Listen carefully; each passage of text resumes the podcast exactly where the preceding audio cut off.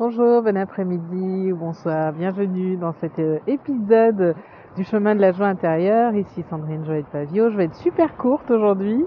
Ce que je voulais te dire, c'est que quand tu viens à l'astrologie quantique, c'est que tu souhaites expérimenter ton thème astral.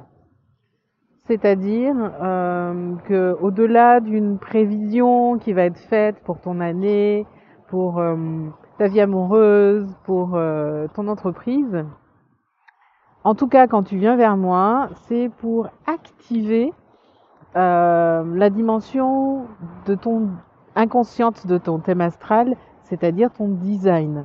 On va beaucoup parler de ce que tu connais et qui est finalement de ton autorité extérieure, ce qui est très bien, c'est ce que fait tout astrologue.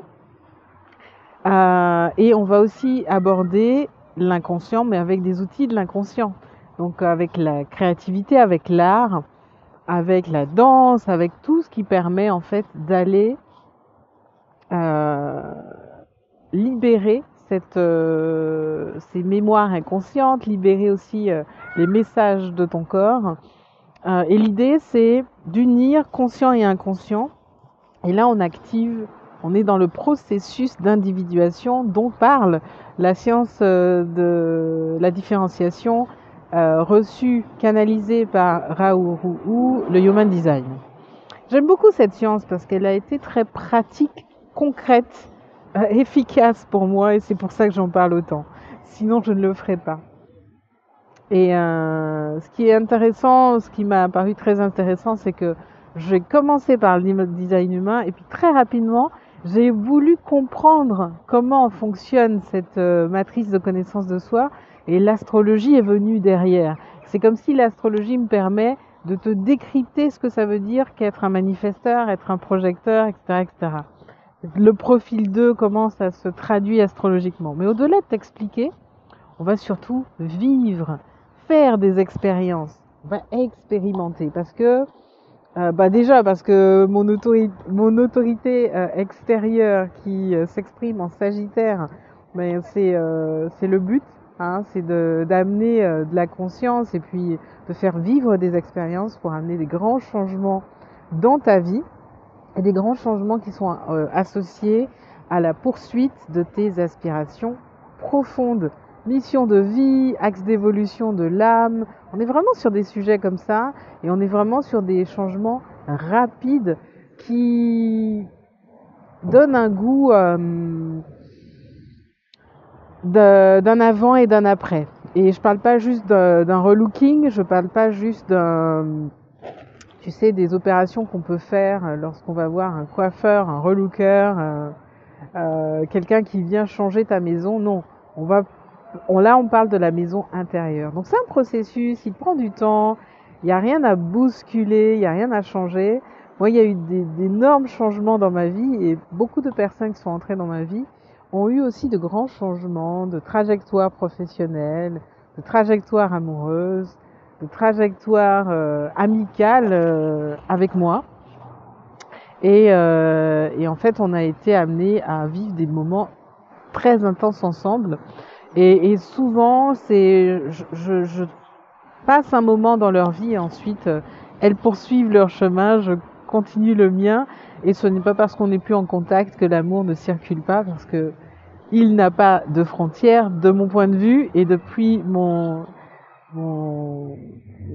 essence en Poissons, avec Chiron en Bélier en maison 12 et Vénus en maison 12, dans mon nœud sud, je précise, dans mon nœud sud, voilà, il y a ce passé très sacrificiel dans l'amour, en amour et même au niveau de la guérison des autres.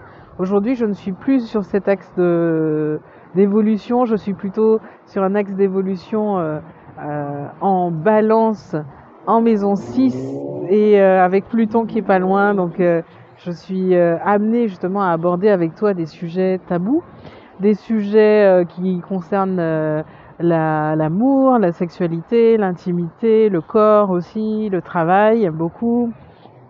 Comment on peut déconstruire l'idée qu'on se fait du travail et comment on peut justement amener une approche qui est complètement associée à l'aura. Donc quand tu as une aura non énergétique ou avec une énergie cyclique, je t'invite pour ça à vérifier que c'est ton cas, bit.ly/monaura, aura non énergétique, il y en a deux, réflecteur, projecteur. Aura énergétique, il y en a deux, manifesteur, générateur. Aura cyclique, il y en a une, manifesteur. J'aime bien faire ce distinguo et mettre une petite nuance avec cyclique, parce qu'effectivement, quand on a une aura cyclique, ça veut dire qu'au niveau du travail, ça donne pas la même chose. On peut pas s'investir tout le temps au même rythme. Donc des journées de 39 heures, c'est juste pas possible. Du lundi au samedi ou du lundi au vendredi, 9 heures, etc. C'est juste pas possible. Et lorsqu'on a une aura non énergétique, c'est important de prendre en compte le fait d'avoir une mission de vie, un chemin de vie dans lequel la conscience est importante. Et le partage de cette conscience au plus grand nombre, l'éveil de la conscience du plus grand nombre est important. Donc après, la question du travail se pose, évidemment. Du coup, comment on fait pour travailler, sous quelle forme? Donc quand tu as envie, au-delà de l'envie, parce qu'il ne s'agit pas de motivation, surtout pour les êtres non énergétiques, qui n'ont pas de centre, surtout pour les réflecteurs, surtout pour les projecteurs, qui n'ont pas un centre G défini, quand tu sens l'élan de ton âme à contribuer d'une façon qui t'est propre dans ce respect de ton aura, de ton énergie, eh bien voilà, nous passons un certain nombre de temps ensemble pour déjà revisiter ton histoire. Je ne t'impose rien, ni au niveau du Human Design, ni même de l'astrologie. Nous partons au voyage ensemble. Hein, nous avançons dans le dénouement de certaines intrigues dans ton histoire et nous avançons ensemble pour y apporter une grande transformation. Donc, écoute, quand tu te sens appelé à avoir à tes côtés quelqu'un qui non seulement t'aide à percevoir une vision d'ensemble sur ton travail, par rapport à tes relations amicales, amoureuses et d'affaires aussi, que ce soit avec ton audience, avec tes clients, avec tes confrères, etc.